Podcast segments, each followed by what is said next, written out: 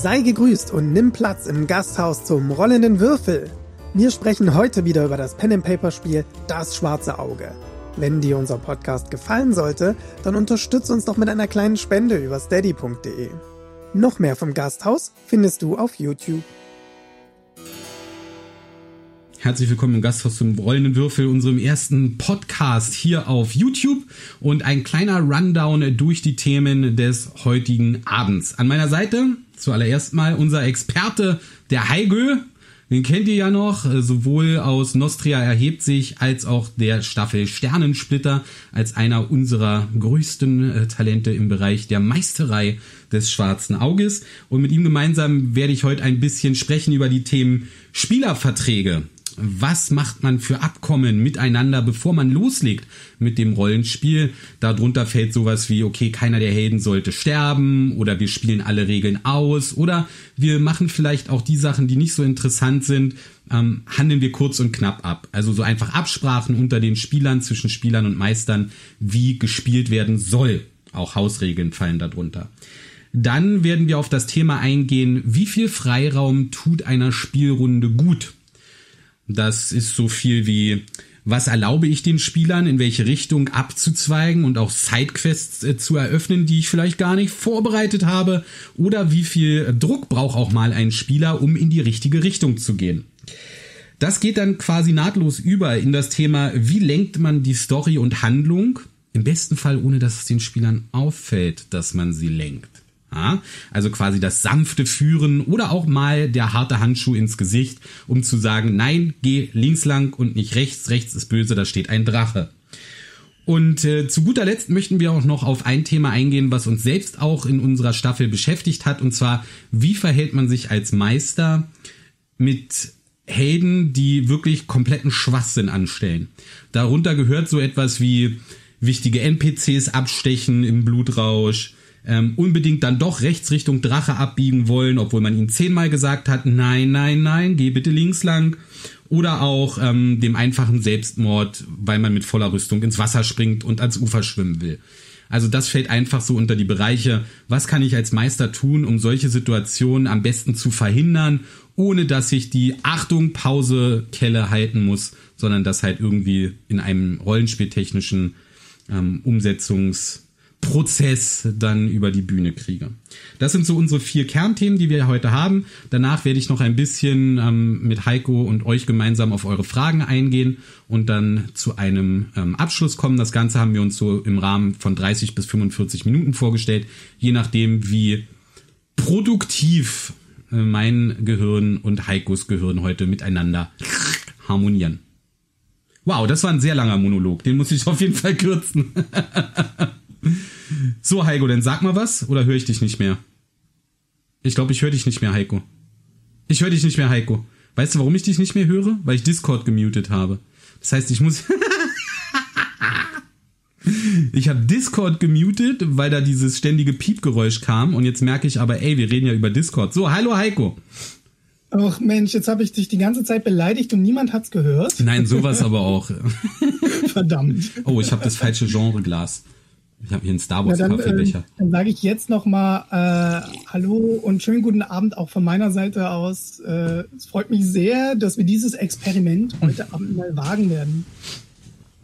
Ja, ähm, mich freut's auch, Heiko. Wir hatten das ja wirklich schon lange Zeit besprochen, wie wir das machen können. Hauen wir das auf Spotify, auf Twitch, auf YouTube, Homepage, Facebook, Instagram. Jetzt kommen wir ja endlich dazu.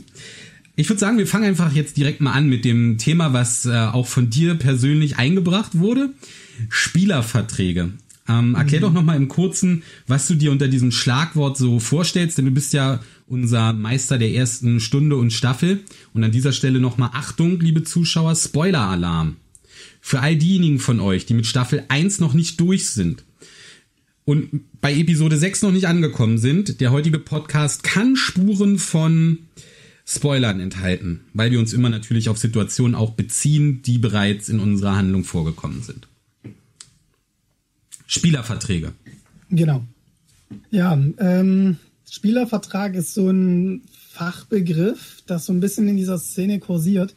Ich persönlich finde den grausam, weil Spielervertrag, das klingt immer so, als würde man ein Blatt Papier auf den Tisch legen und dann so alle, jetzt machen wir mal hier einen dicken Vertrag und jeder muss sich dran halten, ansonsten werdet ihr verklagt oder so. Also ich finde das Wort ein bisschen unschön. Besser wäre für mich eigentlich eher so Hausregeln oder sowas. Mhm. ähm, weil letzten Endes geht es ja darum, dass man als Gruppe so ein bisschen bespricht, was will man eigentlich spielen, worauf hat man Lust, was will man aber zum Beispiel auch nicht spielen. Und ähm, das sind so Sachen, ich sag mal, die, die kommen sehr schnell auf, wenn man das erste Mal als Gruppe eine Diskussion hat, weil man irgendwie eine Meinungsverschiedenheit hat oder so. Ähm, und spätestens dann wird es Zeit, sich mal darüber Gedanken zu machen und Hausregeln zu formulieren. Ich will mal ein Beispiel bringen. Ähm, ich habe äh, in meiner Anfangszeit ja sehr viel D&D gespielt. Und da war ich in einer Gruppe und in dieser Gruppe gab es einen Goblin-Spieler.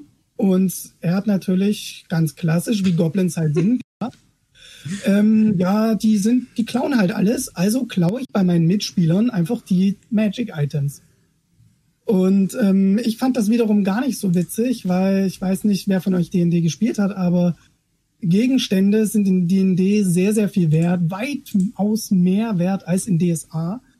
Und das bedeutet, wenn man da Gegenstände verliert, vor allen Dingen auch an Mitspieler oder so, dann wirst du auch schwächer.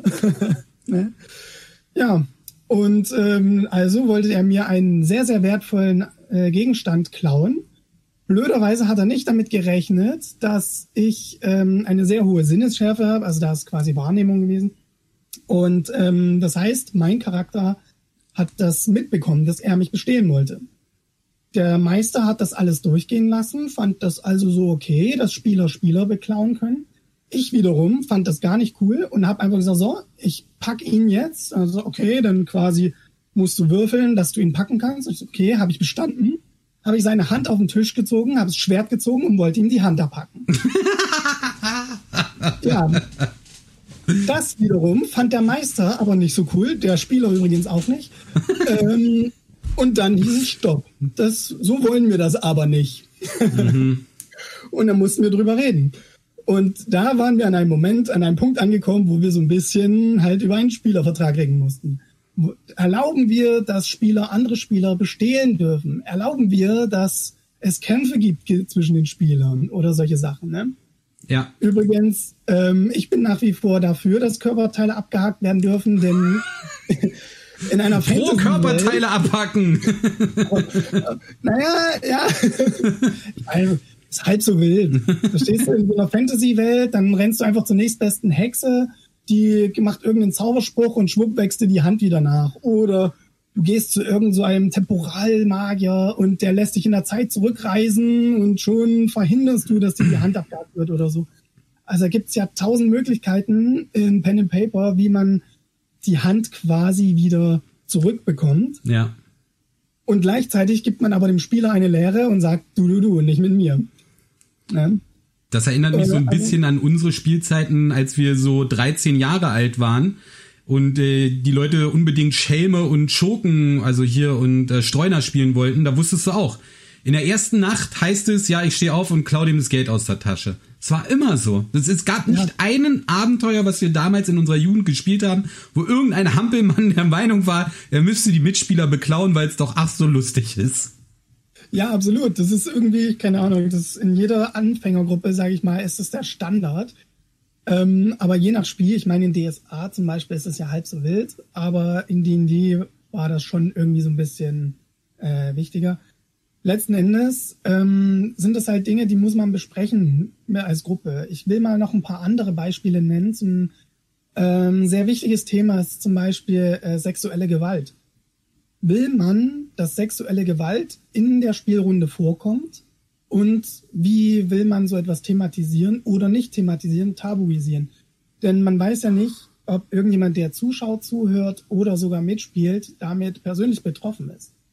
Ähm, das muss noch nicht mal ausgesprochen werden, aber das ist halt ein Thema, das kann vorkommen am Tisch. Also sollte man es besser mal geregelt haben und gesagt haben, das gibt's bei uns nicht, das machen wir nicht oder das thematisieren wir nicht. Oder vielleicht doch, aber nur in Form von den bösen Anhängern des namenlosen Erzählers, die wir dann alle jagen und äh, Praios äh, zum Fraß vorwerfen. ja, okay, verstehe. Also für mich, für mich unter anderem ist auch noch ganz wichtig bei den Spieler oder bei den Hausregeln, wenn man sich jetzt mal so ein bisschen die Vergangenheit von das Schwarze Auge zum Beispiel anguckt. Das erste, die erste Edition war ja sehr rudimentär, was das Regelwerk anging. Das hat sozusagen nur einen Rahmen geschaffen, der es den Leuten ermöglicht hat, anhand eines Regelwerkes Rollenspiel zu betreiben. Viel mehr war es nicht. Mittlerweile ähm, hat sich das ganze Regelwerk ja auf, ich weiß nicht wie viele Bücher aufgebläht. Es gibt ja zu DSA 5 noch gar nicht alle Bücher, obwohl eigentlich die Regeln schon mal existierten in DSA 4. Also es ist ähm, sehr, sehr groß und komplex geworden, das ganze Thema.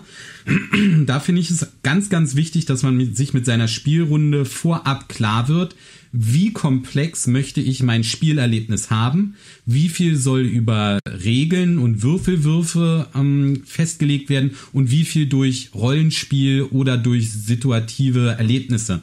Ein großes Beispiel, was bei uns am, am Tisch immer eine große Rolle gespielt hat, ist zum Beispiel das Feilschen. Ich fand das immer unheimlich doof als Meister, wenn der Spieler ankam und sagt, ja, ich versuche den Händler jetzt runterzuhandeln. Würfelt, es hat geklappt. Ich fand das immer viel plausibler, dass man versucht hat, die Leute in eine Interaktion zu bringen, indem sie wirklich versuchen zu feilschen. So wie ich das zum Beispiel mit dir gemacht habe, in Nostria erhebt sich mit dem Betören. Ich habe ja nicht einfach nur gesagt, ich betöre die Wache, sondern ich fand es unheimlich stimmungsvoll, ähm, das auch wirklich zu versuchen. Egal wie komisch man sich dabei fühlt am Anfang als Spieler, das ist für mich etwas, was auch so zu meinem immersiven Rollenspielerlebnis dazu gehört. Halt nicht alles über Würfelwürfe zu regeln, sondern auch wirklich zu versuchen, es selbst umzusetzen. Und da kann man zum Beispiel auch sowas einführen, jetzt als Meister in dem Hinterkopf, dass wenn mir das gut gefällt und ich das plausibel finde, was der gerade macht und erzählt, dass ich dann die Probe erleichtere oder halt erschwere, wenn er wirklich so rangeht, so, ey Baby, ich klatsche voll auf den Hintern, geht was? So, ne, dann finde ich, kann man das durchaus auch als Meister bestrafen. Und ähm, über sowas sollte man sich einfach einig werden vorher, ja. Genauso Pflanzensuche ist ein unheimlich merkwürdiges Thema, was in jeder Rollenspielrunde, die ich gespielt habe, ever, auch bei uns Heiko, ist es so, ich würde ganz gerne Kräuter suchen gehen, weil ich bin Alchemist und brauche ein paar Kräuter.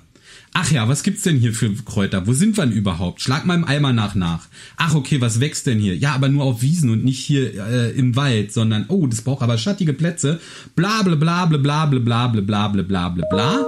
Halbe Stunde rum, ein Würfelwurf, hier du hast ein Würfelkraut. Das finde ich als Spieler zum Beispiel voll blöd.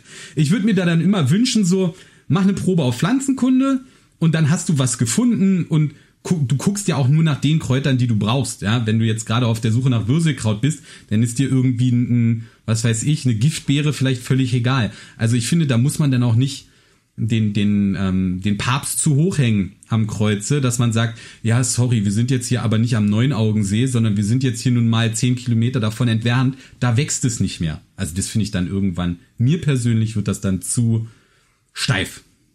Absolut, absolut. Und vor allen Dingen nicht nur als Spieler und Meister, sondern auch für alle anderen Spieler am Tisch, die dann warten müssen und nichts tun in der Zeit, die langweilen sich dann natürlich genauso. Ne? Ja, ich weiß noch, wir haben uns auch ganz oft zum Beispiel unterhalten darüber, wenn wir in einer Stadt sind und wir wollen Sachen kaufen beim Händler, spielen wir das aus oder wollen wir das schnell abhandeln? Ähm, ich, ich finde zum Beispiel in einer, in einer Runde, die jetzt nichts mit YouTube zu tun hat, würde ich das immer ausspielen, weil ich das auch toll finde, wenn die Leute versuchen, mit Dorfbewohnern zu interagieren. Aber für unsere YouTube-Runde hat, hatte ich auch immer im Gefühl, ha, lass uns das weglassen. Das bläht sich so auf, ja, in Wirklichkeit will ich nur einen Heiltrank kaufen und dann dauert es eine Viertelstunde, bis ich da ankomme. Zwischendurch stellt mir noch ein Bauer ein Bein und ah, nervt vielleicht auch die Zuschauer, ne? Ja, absolut. Und äh, also da gibt's ja eine ganze Menge Beispiele. Ich glaube, alle hier im Chat haben, glaube ich, eine ganze Reihe an eigenen Beispielen und Hausregeln zur Verfügung, ähm, die es gilt abzusprechen mit seiner Gruppe. Und warum macht man das letzten Endes? Weil es geht ja auch darum, in unserem Thema heute in dieser Podcast-Folge, Spieler richtig zu führen. Und da spielt es eine ganz zentrale Rolle letzten Endes, was man vereinbart in der Gruppe. Denn richtig ein richtig gibt es ja in dem Sinne nicht, sondern richtig ist ja aus meiner Sicht nach das, was allen Spaß macht und was sich gut anfühlt. Also muss man ja erstmal wissen, was macht denn allen Spaß und was macht den Leuten denn keinen Spaß. Und dementsprechend muss man mal irgendwie mal einen Punkt finden, an dem man das mal so ein bisschen spricht und klärt vorher. Ne? Ja, absolut, stimme ich dir voll und ganz zu. Ähm, du hast gerade schon die Überleitung so ein bisschen selbst geschaffen. Ähm, was macht wem Spaß? Man muss herausfinden, was eignet sich am besten für die Gruppe.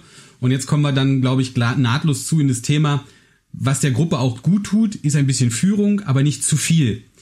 Ähm, damit kommen wir zum Thema, wie viel Freiraum tut einem Spiel, einer Story und der Handlung vielleicht auch gut. Wenn man also festgelegt hat, so wollen wir spielen, so wollen wir DSA oder was auch immer, welches Rollenspiel wir spielen, erleben, dann geht es ja irgendwann in die Handlung. Und ich glaube, Nostria erhebt sich, ist ein super Beispiel dafür, wie man es machen kann. Ich kann mich noch erinnern, Heiko, du hast uns damals in die Story reingeführt, um Nostria erhebt sich und es war doch eine sehr enge Schiene, auf der du uns quasi entlang geführt hast, aus dem Kerker an den Galgen und dann ging es eigentlich erst los. Also ich sag mal, die erste Folge war mehr oder weniger noch so ein bisschen wie ein Kinofilm, auch für uns Spieler. Ähm, wie würdest du das sehen? Wie bereitest du als Spielleiter deine Helden darauf vor, was sie als Story erwartet und wie möchtest du das als, als Spielleiter umgesetzt haben? Also wir haben jetzt einmal schon die, die enge Fahrbahn erlebt, aber gibt es vielleicht auch andere Möglichkeiten, wo du sagst, okay, man kann ein Abenteuer auch so starten, hier ist die Stadt, ihr seht eine Taverne, los geht's. Weil ich glaube, so fangen ganz viele Abenteuer an. Ihr befindet euch in einer Taverne und der Wirt bringt euch ein Bier. Let's ja, go. Ja. ja. das ist so ein ganz klassischer Start. Ähm, ich sag mal, für jede Anfängergruppe ist das super, ist es toll. Aber wer das schon zum zweiten oder dritten Mal als Startpunkt erlebt hat, der hat sich, glaube ich, relativ schnell irgendwann satt gesehen davon von solchen Starts. Ähm, ich gebe zu, auch aus heutiger Sicht, ich meine, es anderthalbes Jahr nach Nostria erhebt sich, ähm, war der Start sicherlich äh, komplettes Railroading. Aber aus heutiger Sicht sehe ich es so ein bisschen wie so eine Art Prolog des eigentlichen Abenteuers.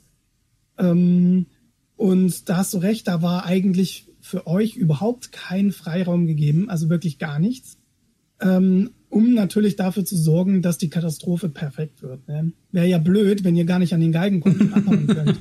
Dann wäre das Abenteuer in einer Folge ähm, erledigt. so, Nostria hat sich erhoben. Wir sehen uns nächste Woche. Genau, genau. ähm, letzten Endes ist es aber auch eine wichtige Frage zwischen ähm, wie viel Freiraum wollen denn die Spieler haben und wie viel Handlung tatsächlich oder wie viel, wie viel Führung des Meisters wollen sie haben. Das ist ja auch so ein Punkt, was macht mir Spaß und was macht mir weniger Spaß. Ähm, ich habe gemerkt, dass man, wenn man sehr, sehr viel Freiraum lässt den Spielern, dann nehmen sie sich den Freiraum auch und dann kommt man in der Regel aber nur sehr langsam in der Handlung voran. Hast du aber Leute äh, in der Gruppe, die die Handlung wollen und die in der Handlung vorankommen wollen, ähm, ist, gibt's, ist da ein Konflikt vorprogrammiert. Ne? Deswegen finde ich, je nachdem, was die Gruppe möchte, muss man da so ein geschicktes, äh, so ein Balance finden.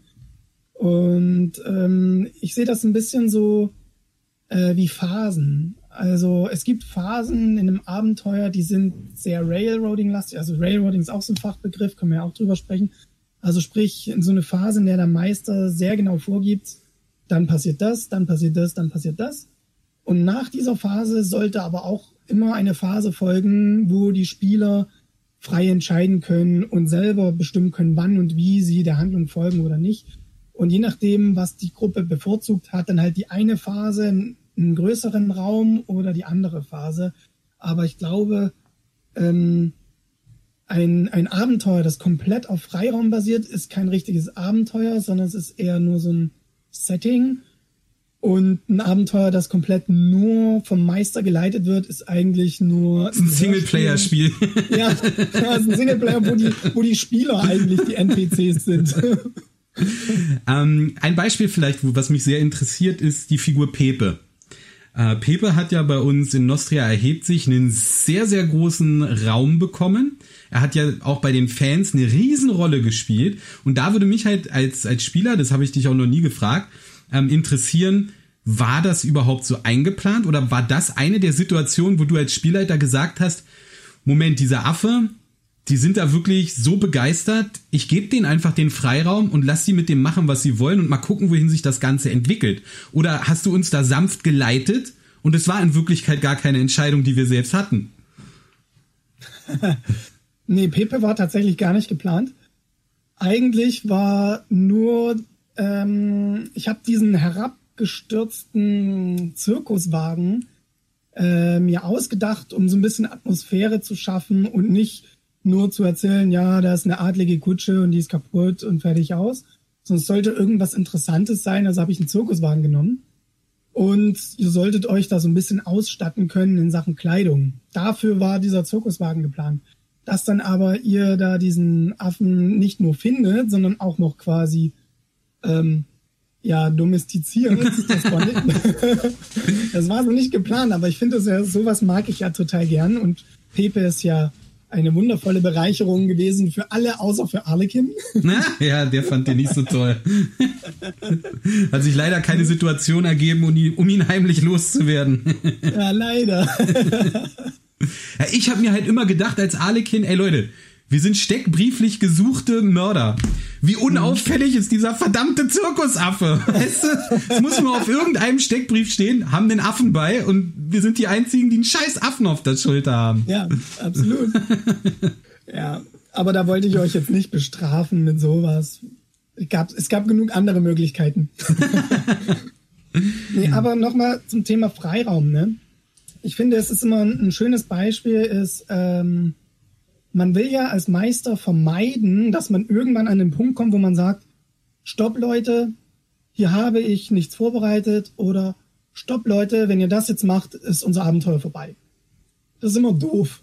Das ist, das ist wie so eine gläserne Wand, die man als Meister reinzieht ins Abenteuer. Das ist wie im Computerspielen, wenn, wenn da so eine, so ein Weg ist und du gehst den Weg entlang und auf einmal bleibt dein Held stehen. So fühlt sich das ja. an. Ne, das erinnert mich an die Folge mit Sheldon, wo er meint, äh, gehe nach Norden, äh, gehe nach Norden, diese Textabenteuer, wo dann einfach quasi Ende ist, weil da war nichts geplant. Äh, okay, geht nicht weiter. Und DSA wird, ja. glaube ich, ganz oft ein Oger oder ein Drache verwendet, so in den Abenteuern, ne? Du willst ja, nach genau. Norden, ah, da kommt dir ein Oger entgegen, scheiße, okay, ich renn weg, muss doch nach Süden. Ja, aber das ist ja eine Situation, ähm, wo die Spieler an den Punkt kommen, den der Meister nicht vorbereitet ist und wo der Meister dann versucht, den Freiraum der Spieler einzugrenzen oder es vielleicht auch eingrenzen muss. Und ähm, das fühlt sich immer doof an, also muss man irgendwie vorher versuchen, es zu schaffen, dass man nie an diesen Punkt kommt. Und das ist echt schwer. Je nach Spieler ist das super, super schwer. Und ich glaube, das passiert einfach jedem Meister immer mal wieder. Aber ähm, ich sage mal, mit der Erfahrung wird das dann immer seltener mal so als Beispiel gebracht, ähm, wenn man sich vorstellt, die Helden kommen an eine Kreuzung und man hat jetzt vorbereitet, okay, als nächstes kommen die in eine Stadt. Und die Helden stehen an der Kreuzung, irgendwo in der Pampa, so Landstraße mäßig, und dann sagen sie, okay, wir diskutieren jetzt hier eine halbe Stunde, ob nach links oder rechts. Irgendwann haben die sich die Köpfe eingeschlagen und entschieden, wir gehen nach links. Und du als Meister sagst dann so, äh, ja, links, ähm, da kommt ja eine Schlucht, der Weg, die Brücke, die ist eingestürzt, ihr könnt nicht weiter. Und die Helden sind dann in dem Moment alle frustriert, weil sie haben eine halbe Stunde Zeit verschwendet damit, dass eigentlich der Meister eh schon vorher entschieden hatte, da geht's nicht weiter. Ne? Das ist frustrierend.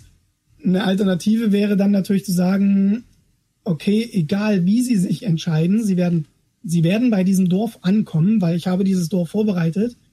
Dann ist aber wiederum die Frage zu stellen, warum hat man dann überhaupt diese Kreuzung erfunden? Sehr gute Frage, ja. Ne? Und das ist immer schwierig. Also da, ich sag mal, da muss man echt so eine Balance finden, dass man, dass die Spieler sich nicht verraten fühlen. Denn wenn die Spieler das Gefühl haben, es ist egal, wie sie sich entscheiden, dann hat man am Ende, wird, wird es immer so landen, dass die Spieler sagen, ja Meister, sag mal, was sollen wir denn jetzt tun, so ungefähr. Mhm. Ne? Ein klassisches Ding, wenn die Spieler dann anfangen, die NPCs zu fragen. Was macht eigentlich der NPC? Oder was will denn der NPC? oh ja, da, ja, ich, ja, ja, ist, äh, ist uns zum Glück nie passiert. nee, nee, noch nie. Ne? ähm, lass uns mal zum nächsten Punkt kommen, der, glaube ich, da so ein bisschen Hand in Hand übergeht. Wie lenkt man die Story und Handlung, hatte ich mir als Thema noch überlegt. Ähm, das würde genau in diesen Punkt reinspielen, den du jetzt auch angesprochen hast, sagen wir mal mit der Kreuzung. Mhm. Schlechtes Meistern bedeutet für mich in dieser Situation, links ist die Brücke eingestürzt. Gutes Meistern wäre für mich an der Stelle, eine Motivation zu finden, die ich als Meister einbringe, damit die Helden von selbst auf die Idee kommen, rechts lang zu laufen und nicht links lang. Sei es ein Vogel, der irgendeinen irgendein Zettel am Bein trägt, der in diese Richtung fliegt, ja, wo die Helden vielleicht auf die Idee kommen, oh, guck mal, da ist ein Vogel, der bringt bestimmt irgendeine wichtige Botschaft, lass mal gucken, wo es da hingeht. Ähm, dass man praktisch als Meister eine Motivation einbaut, warum ein Held etwas tun sollte. Ich glaube, das hast du mir auch mal erklärt, dass ähm, es ist viel besser und viel angenehmer für den Spieler, wenn du nicht reingeschubst wird nach dem Motto, hier ist dein Auftrag, das macht dein Held, let's go, sondern du hast auch immer versucht, als Meister für jeden einzelnen Helden eine persönliche Motivation zu finden. Warum ist er überhaupt da? Und warum rennt Alekin nicht einfach weg, rammt Orasilas im Wegrennen noch ein Dolch in den Bauch und verpisst sich? Und ich glaube, das ist ein dann schon ein großes Kunststück, dass man diese gläsernen Wände halt nicht mehr braucht, sondern sich Motivationen überlegt. So kleine Bröckchen, die immer dafür sorgen, dass die Helden diesen Brotkrumen hinterherrennen und das Gefühl haben, selbst diese Entscheidung getroffen zu haben. Ich glaube, das ist so ein super wichtiges Ding als Meister. Absolut. Das ist aber auch nicht leicht, ne? Hängt ja auch sehr davon ab, was für Spieler oder sagen wir besser, was, was für Helden man vor sich hat, ne?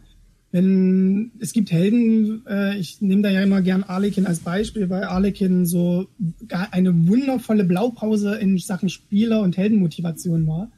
Ähm, ich musste einfach immer nur Arborn sagen und schon rennt Arlekin in die Richtung. ne? Das ist super. Also das macht es als Meister ganz einfach. Also wenn man ein guter Spieler und ein guter Held sein möchte, dann liefert man eine Geschichte, wo der Meister einfach immer nur die Motivation holen muss und schon geht's weiter. Ne? Schwieriger hast du es aber, wenn du einen Charakter hast, der ähm, dessen Motivation nicht scharf ist, nicht klar ist. Nach dem Motto, ich will berühmt werden oder ähm, ich will eine gute Tat vollbringen für meinen Gott. Ja, okay, ist das hier, dann musst du dir immer eine gute Tat überlegen und ist die denn jetzt gut genug für den Gott und passt die zu dem Gott oder nicht? Also es, dann, das ist dann echt eine größere Herausforderung für den Meister, da was zu finden. Aber du hast schon recht, die Motivation ist immer der angenehmste Weg, Spieler zu führen, ohne dass sie es merken. Ich habe da immer so dieses Bild vor Augen von, ähm, kennst du es bestimmt aus Cartoons, wenn die so ein, so ein so eine Angel im, auf dem Rücken gebunden haben mit einer Möhre vorn dran, so zum Greifen nah, aber nie nah genug, dass sie sie greifen können und so quasi die Spieler durchs Abenteuer zu führen, sozusagen. ja, es ist genau das, was ich meine. Man muss halt irgendwie immer versuchen, eine Motivation zu finden. Und deshalb ist es auch, glaube ich, ganz essentiell, dass ein Meister, wenn er kein Kaufabenteuer spielt, sondern jetzt ein eigenes Abenteuer sich ausdenkt. Vor der Situation stehe ich jetzt zum Beispiel gerade, wir hatten ja das mit dem Crowdfunding gemacht, dass die Leute mit uns Online-Runden spielen können. Und da habe ich jetzt erstmal meine Truppe zusammengesammelt und auch angefangen, ähm, mir einzuholen, was wollen sie denn für einen Charakter spielen? Ähm, was sind das denn für Helden, mit denen ich es zu tun habe? Weil wenn ich eine Geschichte schreibe, bevor ich weiß, welche Helden daran beteiligt sind, kann es halt sein, dass diese Motivation vollkommen fehlt. Ähm, ja. Als Beispiel jetzt zum Beispiel mal Orasilas. Ja? Ähm, ich fand das immer nicht so einfach für einen Rondra-Geweihten in unserem Abenteuer Nostria erhebt sich, weil er immer ganz stark gegen seine religiöse Motivation verstoßen musste, um dem Hauptstrang zu folgen. Sprich, ich fand immer, Orasilas war eigentlich ein bisschen deplatziert in dem Abenteuer. Es hat im Nachhinein für super Spannungsmomente gesorgt und für super viel Drama. Aber als Hate war es auch immer sehr problematisch, glaube ich, für Oscar, sich Orasilas zu motivieren, jetzt nicht sofort mit dem Schwert drauf zu schlagen und nicht zur Polizei äh, zu gehen und zu sagen, äh, Herr Wachmann, ich bin hier so und so von Firdefanz, ich will meinen Richterspruch, Ähm, und, und so glaube ich, ist es unglaublich wichtig, als Meister zu wissen, was erwartet mich an Spielermaterial und auch versuch, zu versuchen, ein bisschen die Geschichte drumherum zu spannen. Wenn du ein erfahrener Meister bist, dann ist es egal. Dann schaffst du das schon irgendwie. Dann, dann findest du deine Brotkrumen, die du verteilen kannst. Aber als, ähm, als unerfahrener Meister ist es zum Beispiel ganz, ganz doof, eine Diebesgeschichte zu schreiben und dann hast du einen ehrenhaften Ritter dabei der wird halt niemand in niemandes Haus einbrechen, sei es, weil es irgendwie für einen Auftraggeber ist oder nicht, sondern der ist halt ehrenvoll, der macht sowas nicht. Und dann fällt es dir unheimlich schwer als Meister, da eine Motivation zu finden. Ja, absolut. Ähm, wenn wir mal von dem Worst Case ausgehen und du hast halt Spieler, die keine ähm, Motivation mit, oder ich sage mal Spieler, ja, Helden, die keine Motivation mitbringen oder keine sehr scharf formulierte Motivation, ähm, finde ich immer noch so ein kleiner Kniff, ähm, das über die Nachteile zu spielen. Also zum Beispiel, wenn man den Nachteil, keine Ahnung, Goldgier hat oder so, dann äh, gibt man halt, wirft man den Köder aus, dort kannst du Geld verdienen. Oder so. Also quasi so ein bisschen da zu packen, da gibt's eine Gelegenheit oder da äh, muss der Spieler so handeln aufgrund seines Nachteils, also muss er diese Richtung einschlagen. Und was machst du dann aber, wenn dein Spieler oder dein Hate auf diese offensichtliche Andeutung nicht reagiert? Weil ich glaube, es gibt oft genug die Situation, dass du als Meister denkst, okay, dieser Held hat den Nachteil abergläubisch. Dann baue ich doch mal irgendeine gruselige Geschichte ein, dann wird er schon wissen, nee, da ist vielleicht doof. Und wenn er dann aber einen feuchten Furz drauf gibt, was machst du dann? Ja. Also eine weitere, also dann wird's langsam immer kniffliger. die nächste Möglichkeit wäre, ihn drauf würfeln zu lassen, ob er seinem Nachteil widerstehen kann. ja, okay. Und jetzt gehen wir mal davon aus, er besteht diesen Würfelwurf. Dann kommst du richtig ins Schwitzen als Meister. Aber dann würde ich ehrlich gesagt sagen, dann ist es Zeit zum Improvisieren. Also dann ist es halt so. Dann gehen die in die andere Richtung und dann musst du halt schauen, dass du was findest, wie du nur sie dann von dieser anderen Richtung ganz sanft wieder in eine Richtung bewegst, die für die Story wichtig ist. Ne? Ich meine, manchmal ist es auch nicht so wichtig zu sagen, okay, ihr kommt jetzt unbedingt in dem einen Dorf, in dieser einen äh, Taverne an oder so, dann äh, improvisiere ich halt und am Ende passiert alles, was in der Taverne passieren sollte, in diesem Tempel XY daneben oder so. ähm, da musst du halt improvisieren können. Ne? Es ist aber immer noch besser, als zu sagen, ja, nee, die Brücke ist jetzt hier eingestürzt, äh, Pech. Dann, ja. ich habe noch eine ganz wichtige Frage, die mir auf dem Herzen brennt, wie du damit als Meister umgehst. Ähm, die hat jetzt nicht unbedingt was mit der Lengthy Story Handlung zu tun, deshalb bitte ich um eine ganz, ganz kurze Antwort nur, weil wir die Zeit nicht überziehen wollen, aber es brennt mir jetzt einfach auf der Seele. Nehmen wir mal an, Mensch XYZ erstellt einen Charakter. Und er findet diesen Charakter halt so toll und perfektioniert den. Ach, Krieger braucht keine Klugheit. Ach, Krieger braucht kein Charisma. Der ist halt richtig dumm und richtig hässlich und kämpft dafür und trifft auf einer, auf einer 18 schon. Und dann kommen wir aber ins Spiel und er spielt seinen Charakter aber nicht so. Sondern er spielt ihn klug. Er lässt ihn kluge Entscheidungen treffen. Er lässt ihn auch charismatische Dinge versuchen, obwohl der Charakter an sich dafür komplett ungeeignet ist. Wie weist du als Meister Spieler darauf hin, dass sie sich doch bitte ein bisschen mehr entsprechend ihrer charakterlichen Eigenschaften auch verhalten sollen? Bitte, in zwei Sätzen. nee, ich spreche es direkt an. Ähm, nee, das ist, das ist ja Spielervertrag wieder, das Thema, was wir am Anfang hatten. Hm. Ähm, wenn die Gruppe muss sich einig sein, dass das, was sie als Helden äh, mitbringen, auch so spielen. Oder sie sagen, ähm, nö, wir nehmen das nicht so wichtig. Wenn die Gruppe damit fein ist, dann ist das halt so. Aber wir gehen ja mal davon aus, dass es eigentlich nicht gewollt ist. Dann finde ich, ist es durchaus korrekt und richtig, das anzusprechen, weil letzten Endes ist ja dieses Heldenerschaffen, ähm, nicht ohne Grund gibt's diese ganzen Regeln rings um das Erschaffen der Helden, denn es soll ja dazu führen, dass man nicht einen Superhelden baut, der alles kann und überall stark ist, sondern jeder Held muss irgendwo Stärken und Schwächen haben. Und wenn man das als Spieler so nicht spielen will, dann ähm, ist es vielleicht das falsche Spiel. Aber man muss ja durchaus auch gewillt sein, gewisse Schwächen mitzubringen und die Schwächen zu spielen, damit andere Spieler auch mal einen Moment haben, wo sie glänzen können. Denn es gibt garantiert einen Spieler in der Runde, der wiederum ganz schwach ist im Kämpfen und sehr klug ist. Und das wäre der eigentliche Moment für diesen Spieler, wo er glänzen kann. Mhm. Verstehe. Sehr interessant.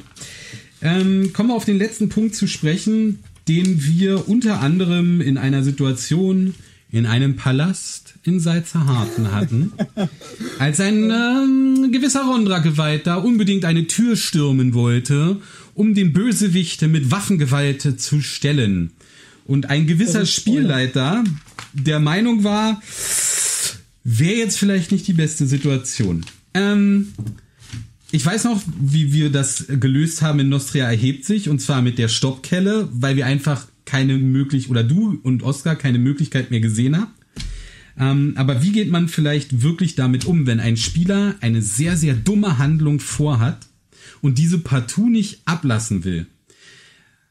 Sei es mit voller Rüstung in den Fluss springen oder sei es als äh, Krieger mit dem Schwert dich der zehnfachen Übermacht zu stellen, weil du halt der Meinung bist, so spielt man's halt. Was machst du als Meister, um diesen Situationen zu entgehen? Vielleicht auch schon im Vorfeld, damit es gar nicht erst zu diesen Situationen kommt, zu diesen Epic Fails. Ja, das ist, ähm, was ich ja vorhin schon angesprochen habe, das passiert ja immer mal, dass man an eine Situation kommt, äh, mit dem man nicht gerechnet hat oder die man anders geplant hat als Meister. Und manchmal hat man sich so verfahren, dass man echt nicht mehr drumrum improvisieren kann. wie ich damals im äh, Fürstenpalast als äh, Orasilas gerne Albio äh, ins Zimmer woll rennen wollte und Albio die Meinung geigen wollte.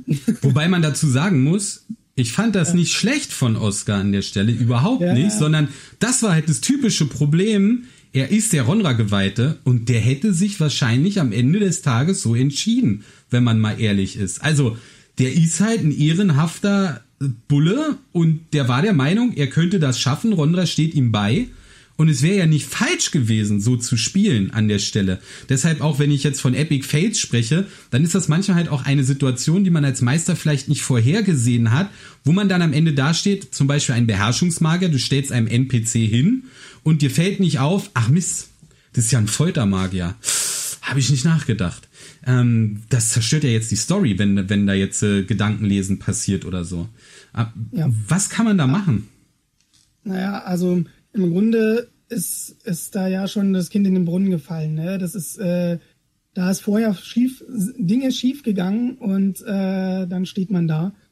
Ähm, ich finde es durchaus okay, wenn man auch als Meister dann in solchen Situationen sagt, hey, sorry, ähm, das wird entweder du sagst, okay, das wird das Abenteuer kaputt machen, oder du konfrontierst den Spieler mit den ähm, Auswirkungen, was das haben wird, wenn er das jetzt macht.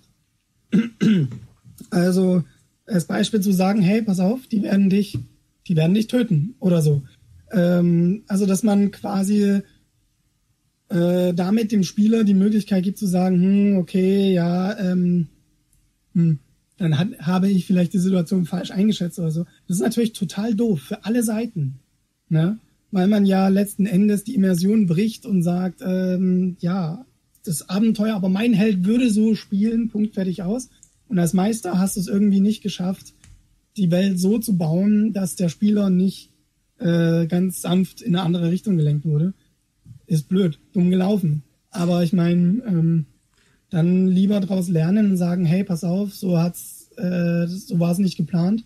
Und beim nächsten Mal weiß man dann eben, wenn wieder so eine Situation droht, ähm, die vorher quasi zu entschärfen oder zu umgehen.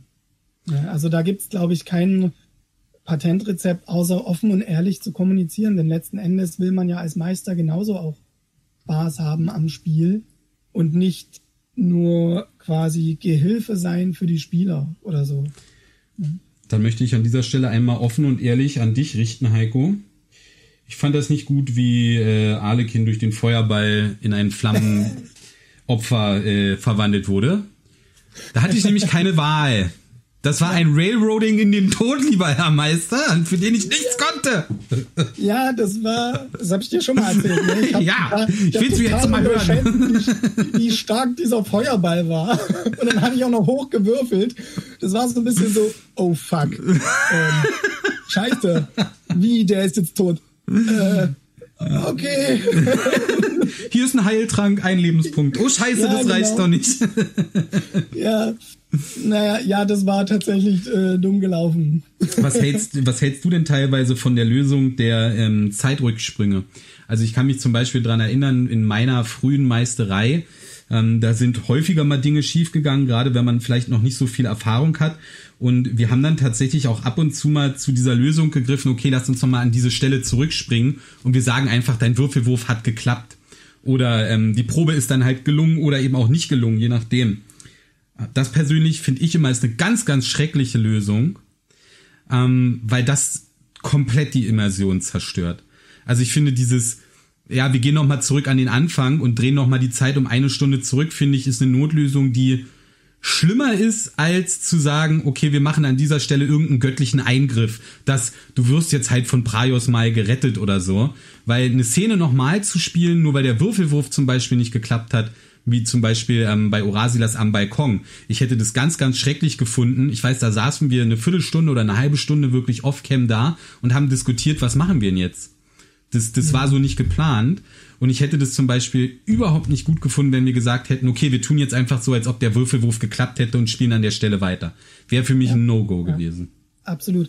Und man muss auch sagen, ähm, wir haben eine halbe Stunde gegrübelt, was wir jetzt machen und wie wir aus dieser Katastrophe wieder rauskommen. Und letzten Endes war das Ergebnis so gut, äh, besser hätte, das hätte ich gar nicht meistern können. So cool war das, war die Lösung.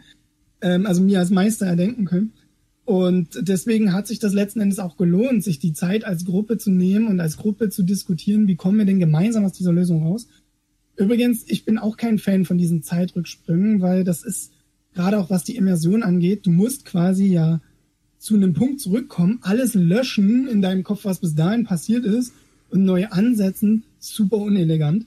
Aber was du gerade gesagt hast, finde ich eine, eine geile Lösung. Und zwar hast du gesagt, ähm, ich weiß es nicht mehr wortwörtlich, aber irgendwie so die Eingebung des Gottes. Jetzt stelle ich mir gerade vor, wenn Rondra Orasilas erschienen wäre, in dem Moment, wo er an der Tür klopft zu Albio.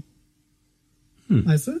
Ja. So als, als, als Vision, als Eingebung und ich dann quasi als Meister eingreife in Form von Rondra und ihm sage, stopp, tu's mhm. nicht. Oder so. Wäre eine mega geile Lösung gewesen, statt zu sagen als Meister, hey, sorry, ähm, wenn du da jetzt reingehst, wirst du sterben. Das geht nicht. ja. Du kannst nicht Alvio als Bösewicht ähm, in seinem Haus brandmarken und glauben, dass du rauskommst lebend.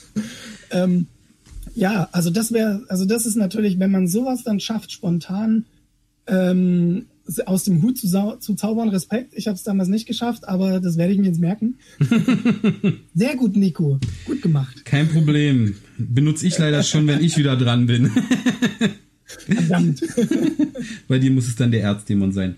Gut, Heiko, ja. dann ähm, würde ich sagen, sind wir für heute auch schon thematisch am Ende unseres ersten Podcasts angekommen. Äh, danke auf jeden Fall für deine Expertise, die du hier als Meister eingebracht hast.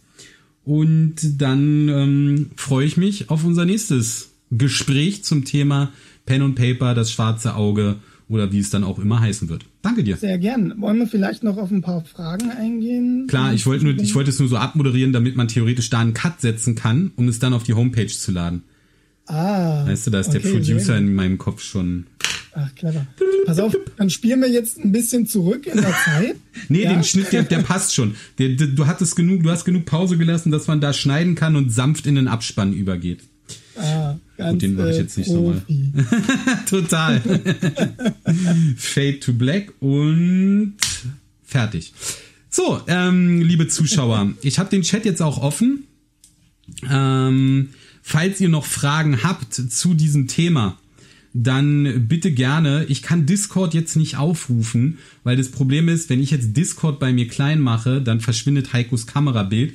Das heißt, entweder Heiko, du müsstest die Fragen vorlesen, falls sie von unseren liebsten aller Mods äh, gestellt worden sind oder im YouTube-Chat ist das?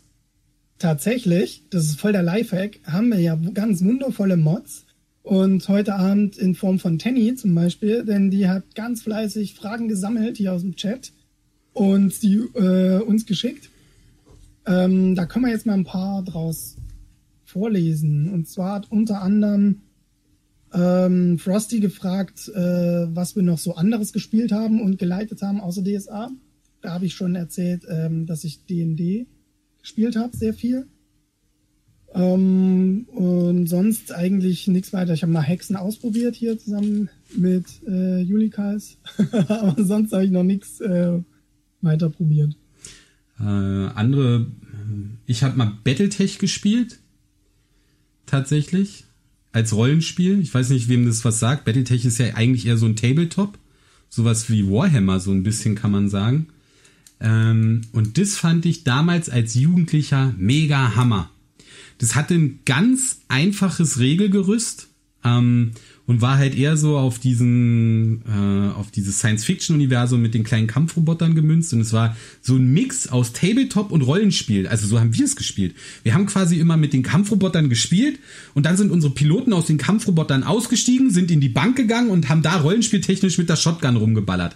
Also das war so, so ein Mix aus äh, ein, Part Tabletop und ein Part dann Rollenspiel. Fand ich mega geil. Gibt's aber mittlerweile, glaube ich, nicht mehr. Hatte ich mal bei Ulysses nachgefragt. Ähm, wird, glaube ich, in Deutschland nicht mehr produziert. Ach, klingt cool. Ja, da ist eine Marktlücke, Nico, da ist eine Marktlücke. Ja, warte, ich schneide mir noch ein paar Stunden aus den Rippen.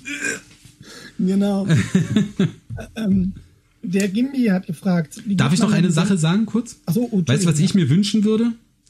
Eine Pen- und Paper-Version von World of Warcraft. Uh. Ohne Scheiß, weil ich glaube, dass die World of Warcraft so unfassbar viel Material bietet an Klassen, Rassen, Völkern, Geschichten, Stories, Welt, Geschichte drumherum. Und ähm, ich persönlich bin ja riesen Blizzard-Fan seit Anbeginn aller Tage. Und ich dieses, dieses ganze World of Warcraft-Universum finde ich als Setting so unfassbar stark, ähm, dass ich glaube, da eine gute Umsetzung als Pen und Paper, würde ich mir direkt in die Vene injizieren. Geil, ja, gute Idee. Hm. Müsste man als Crowdfunding angehen. oh, ja, und ich will halt nicht, ich will halt nicht irgendeinen Verschnitt von eine DSA-Version im, im Rollenspieluniversum von World of Warcraft, sondern ich will halt ein World of Warcraft Pen und Paper mit eigenen Regeln, eigenem Setting, eigenen Klassen und kein Abkupferung. Ja. Nee, ich glaube, das äh, ist auch gar nicht wirklich gut ähm, zu kombinieren, DSA und WoW. Ähm, lass mal zur nächsten Frage übergehen. Äh, wir haben ein paar. No. Gimbi fragt, wie geht man denn generell mit anderen Spielern um, die zu aggressiv oder auch zu 300% regelversessen agieren? Mensch, Nico, wie findest du das? Wie gehst du damit um? also ich habe ein ganz... Wir haben ja bei uns in der Gruppe ähm, eine Bandbreite von Florian scheißt auf alle Regeln, ist ihm alles scheißegal, Hauptsache man hat cooles Rollenspiel. Jetzt ganz überspitzt gesprochen hin zu Nico, findet Regeln okay, aber je mehr Rollenspiel, desto geiler. Über Oscar, der auch gerne immer dem Meister schon Vorschläge macht, was er denn für eine Probe machen könnte, bis hin zu Heiko. Ja, Moment, das ist aber dunkel. Sechs Meter Entfernung mit der Armbrust. Das Ziel ist ungefähr 20 Zentimeter groß, fällt in die Kategorie klein. Minus drei auf deinen Angriff. So, und Florian wäre der Typ, ja, ist dunkel, pff, keine Ahnung, würfel mal, ja, okay, hast getroffen. Ähm, und so habe ich, finde ich, haben wir eine sehr breite Bandbreite gefunden und trotzdem haben wir, haben wir irgendwie zueinander gefunden. Also ich glaube, wenn man einfach ein faires Miteinander hat und, und jedem so ein bisschen seinen Raum lässt und in keines der Extreme zu weit abgleitet, dann funktioniert es irgendwie. Ja, ich denke auch.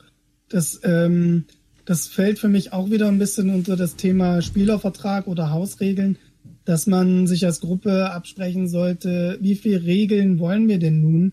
Wie viele Kämpfe wollen wir wirklich? Und wie viel Rollenspielanteil soll es geben? Und ähm, dann sollte man sich einigen auf etwas. Und wenn man sich als Gruppe nicht einigen kann, dann passen die Spielerwünsche oder die Erwartungen dann leider nicht zusammen. Ne? Ja, Im, im schlimmsten Notfall sagt man dann halt, hey Leute, das klappt so nicht. Also es, man wird ja nicht dazu gezwungen, mit anderen Leuten zu spielen. Das ist ja das Schöne an Spielen. Es ist ja nicht Arbeit, wo man mehr oder weniger mit den Kollegen arbeiten muss, ob man will oder nicht. Sondern ähm, wenn man halt merkt nach einer Weile, mit dem oder dem komme ich so einfach nicht klar. Er spielt ein anderes DSA oder was auch immer als ich.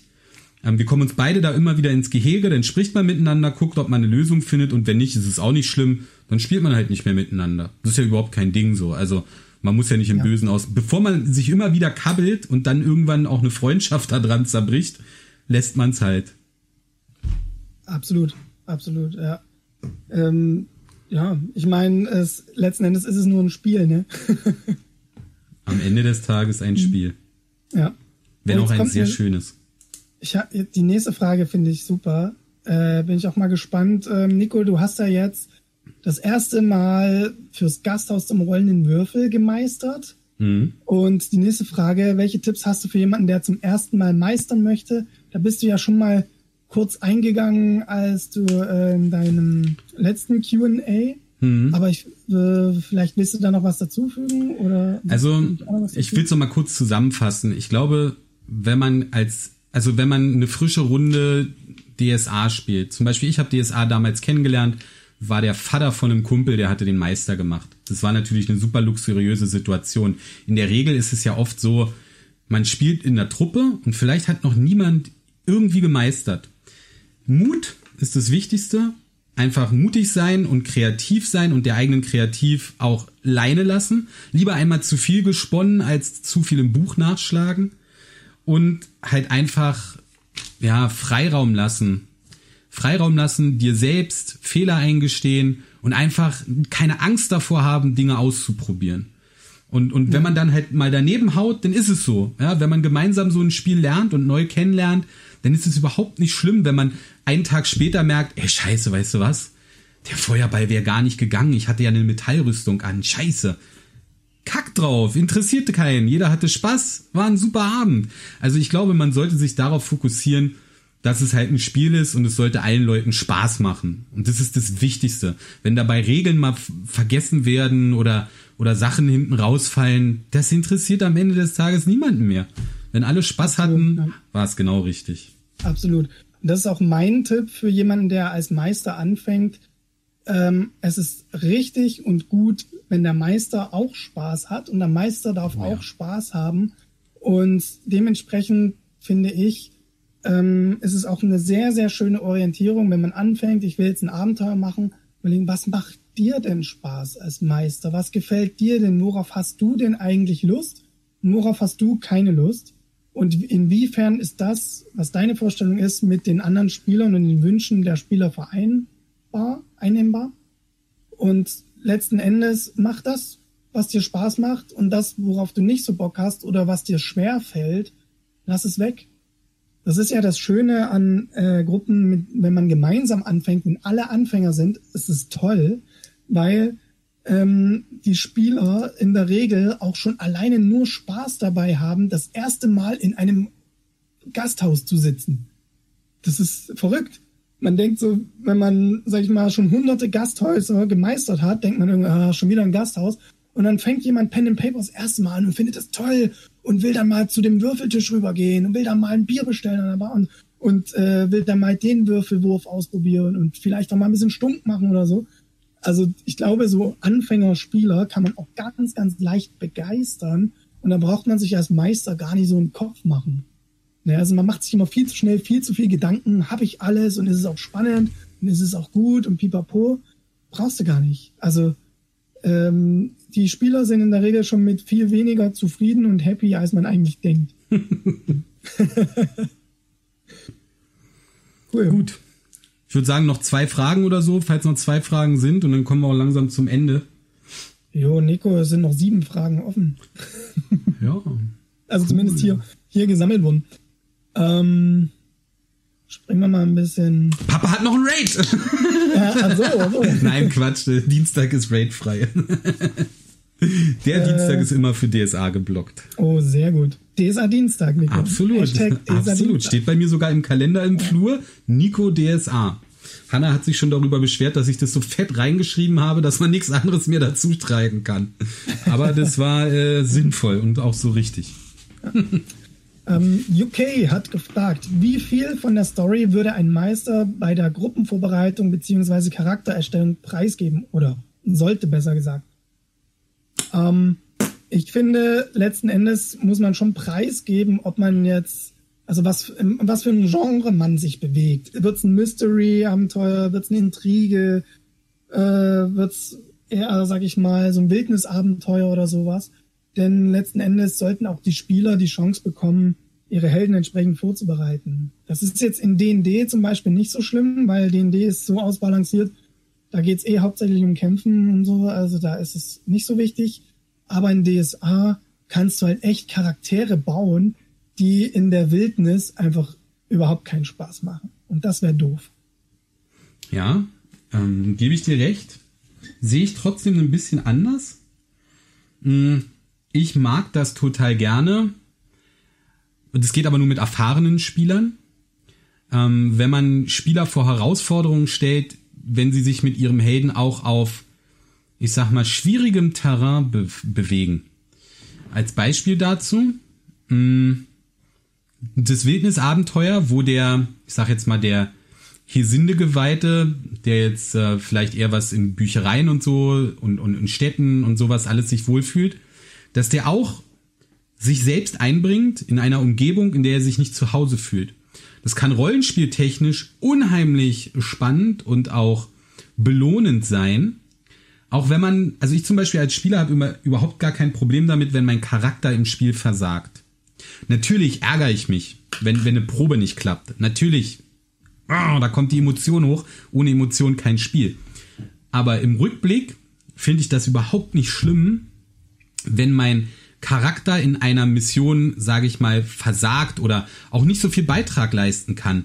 Weil ähm, dieses gemeinsame Erleben und, und sich vor Probleme stellen und auch einen Helden mal spielen lassen in einer Situation, wo er sich überhaupt nicht wohlfühlt. Ein Jäger am, am Fürstenhof, einen Bibliothekar im Sumpf, einen, weiß ich nicht, eine Kräuterhexe äh, irgendwie in der Arena. Also diese, diese extremen Bedingungen, unter die ein Charakter sich normalerweise niemals befinden würde, kann auch unheimlich spannend sein aber es geht halt nur mit sehr erfahrenen Spielern und auch Meistern. Für Anfänger, da stimme ich Heiko völlig zu, da sollte das schon irgendwie passen, weil man ansonsten ganz schnell wieder in diese Problematik der Motivation kommt, ganz schnell in diese Problematik, ja, was mache ich hier überhaupt? Warum zur Hölle sollte ja. ein Fexgeweihter hier irgendwie einen Banditenkönig das Handwerk legen? Das macht überhaupt keinen Sinn. Würde der niemals tun. Also was soll der Scheiß? Und ähm, deshalb, ja, ich, ich, ich stimme dir zu und, und widerspreche dir, dass bei erfahrenen Spielern kann das super, super spannend sein. Ich glaube, das hängt auch ganz äh, von der Art des, des Spielers ab. Ähm, wenn, wenn du einen Spieler hast, der Spaß am Rollenspiel hat, für den ist das ja eine Herausforderung und durchaus interessant, äh, in, ein, in eine fremde Welt geworfen zu werden. Wenn du aber einen Spieler hast, der Pen and Paper mehr als eine Art analoges Diablo sieht oder so, also der leveln will, der Erfahrung sam Erfahrungspunkte sammeln will, der aufgrund von Würfelwürfen erfolgreich sein will oder so, der wird dann keinen Spaß haben, weil er hm. eben keine guten Würfelwürfe bringen wird und dann nicht glänzen kann mit seinem Helden. Ne? Ja, das ist verstehe sehr ich. Ja, Charakter absolut. unterschiedlich. Ne?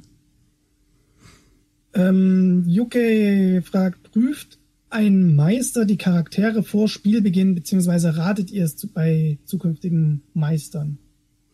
Ähm, also wenn ich, wenn ich jetzt eine unerfahrene Truppe hatte, ein gutes Beispiel ist, ähm, dass ich mit einer, äh, mit Freunden gespielt habe, die noch nie DSA gespielt haben. Da muss man als Meister einfach mal drüber gucken. Aber da geht's nicht darum zu kontrollieren, ist der zu krass oder so, sondern nur, ist alles wirklich halbwegs richtig?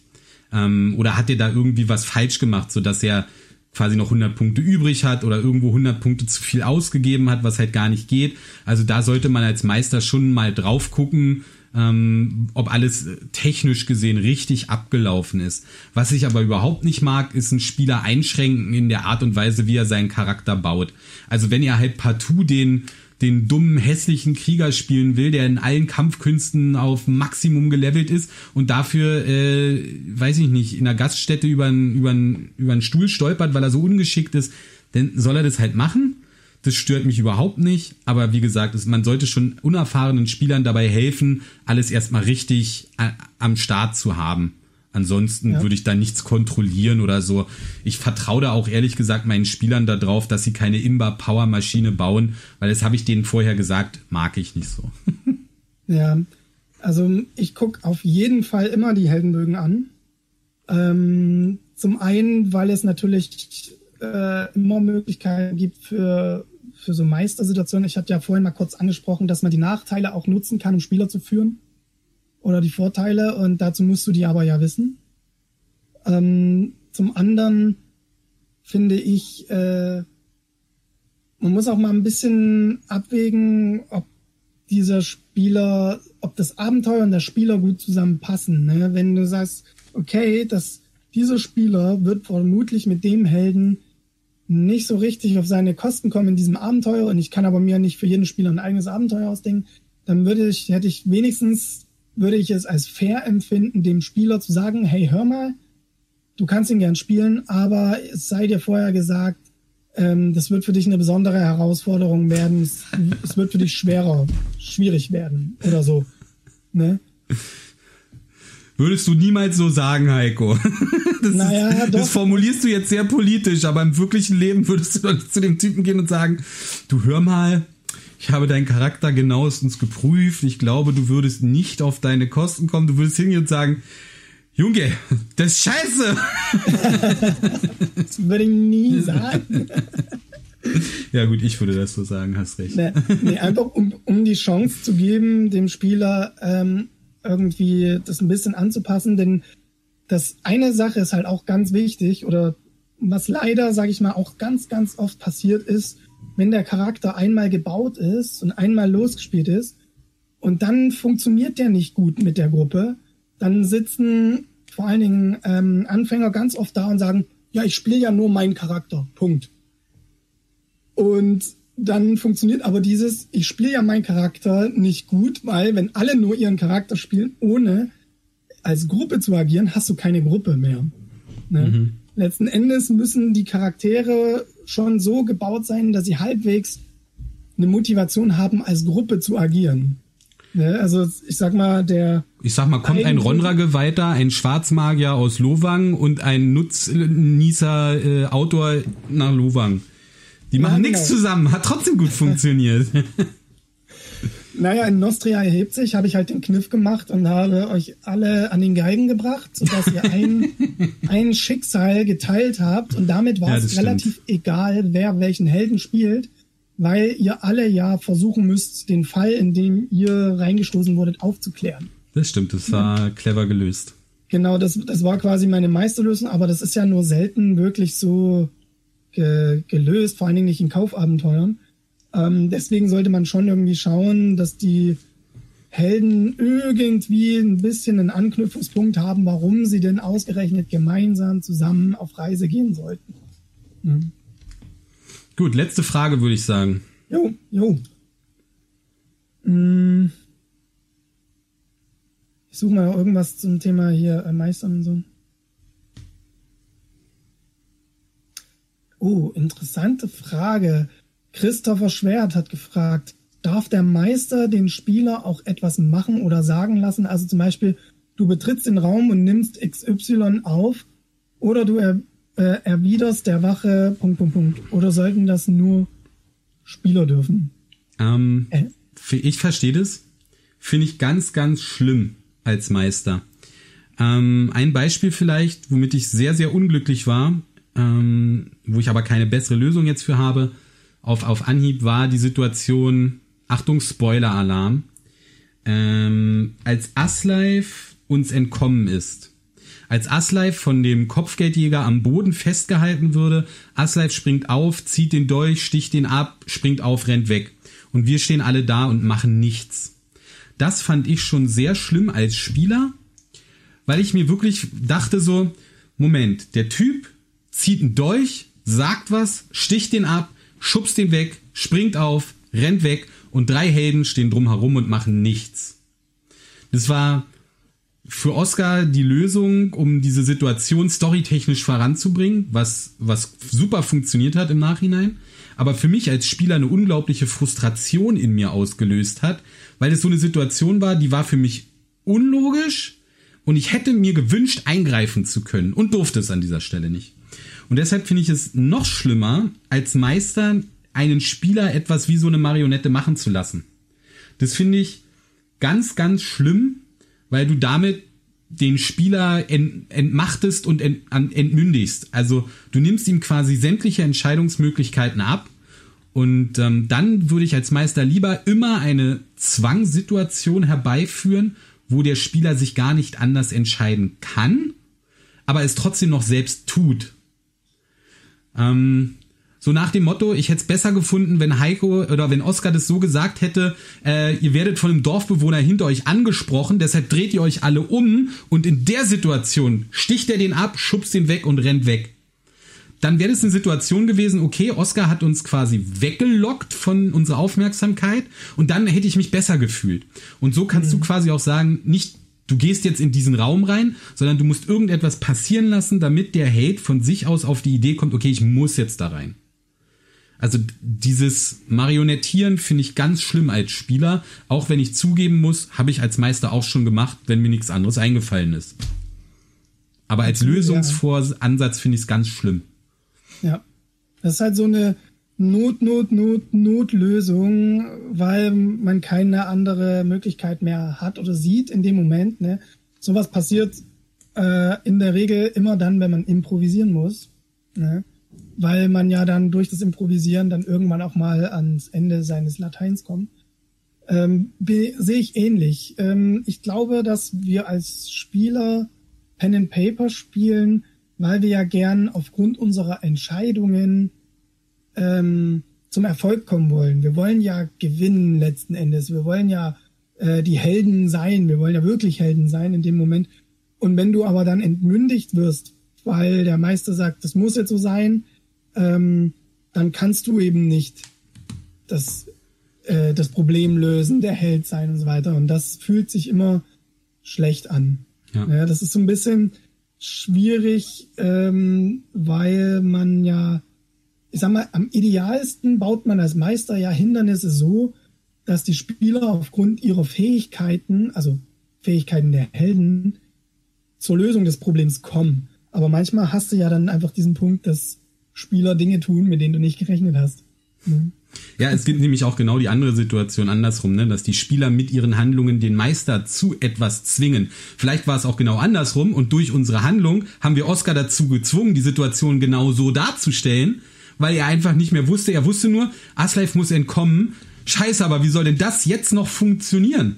Also es, es geht auch genau andersrum, die Situation, dass die Spieler irgendeinen Scheiß machen und man sitzt als Meister da und denkt sich, ihr zwingt mich dazu auszurasten so und dann ähm, also es geht dieses Spiel funktioniert in beide Richtungen aber als Meister hast du halt immer den längeren Hebel du bist halt der Geschichtenerzähler und du hast halt diese Macht dann auch mhm. Blöcke zu setzen die unüberwindbar sind aber diese Mechanismen finde ich halt als Meister und als Spieler immer scheiße ja, sollten wenn möglich grad, umgangen werden da fällt mir gerade eine Sache ein ne, bevor wir jetzt Schluss machen ähm, eigentlich, wenn ich mal so drüber nachdenke, finde ich es durchaus okay und gut, wenn man dann als Meister sagt, Leute, gib mir mal kurz fünf Minuten. Ja. Ich muss mal kurz über die Situation nachdenken. Ja. Ne? Kurze Pinkelpause. Also find, ja, finde ich voll in Ordnung. Ähm, und lieber dann eine Lösung finden, die sich sehr stimmig anfühlt, als das Gefühl zu haben als Meister, ich muss jetzt unbedingt ganz schnell äh, was richtig Cooles mir aus den Fingern saugen, ähm, aber mir fällt nichts ein. So, ne? ja, also ich glaube, an die Situation stößt auch jeder Meister mal, dass ihm selbst der geübteste Meister hat, kommt irgendwann mal an so einen Punkt, wo ihm einfach nichts mehr einfällt, wo ihm auf eine ja. bestimmte Handlung eines Helden nichts einfällt. So, das, das geht jedem so als Meister genauso wie als Spieler und es ist auch nichts Schlimmes zur Not einfach absetzen und, und kurz äh, quatschen oder so und dann weiterspielen, so dass es für alle passt. Ja, ja absolut, ja. Cool. Gut, liebe Zuschauer, dann ähm, freut es mich in erster Linie, dass ihr so zahlreich dran geblieben seid, dass ihr ähm, uns so lange zugehört und zugesehen habt bei diesem ersten Podcast-Versuch hier. Danke, dass ihr euch so regel beteiligt habt bei den Fragen und Antworten. Und ähm, vielen herzlichen Dank, Heiko, nochmal an dich für deine Zeit und für mich, für meine Zeit. So, jetzt haben wir allen bedankt. Und ähm, dann würde ich sagen. Und vielen Dank an die Mods. Vielen ja, Dank nochmal für eure Hilfe. ähm, und dann würde ich sagen, hoffentlich bis nächsten DSA Dienstag, wenn euch das Video gefallen hat bitte unbedingt ein Like da lassen und abonniert auch gerne unseren Kanal, weil äh, das hilft uns am Ende des Tages wirklich weiter, um dieses Projekt am Laufen zu halten und joint auch gerne auf Discord. Wir haben eine sehr, sehr rege äh, und schreibwütige Community da, wo sich wirklich jeder sein eigenes Zuhause schaffen kann.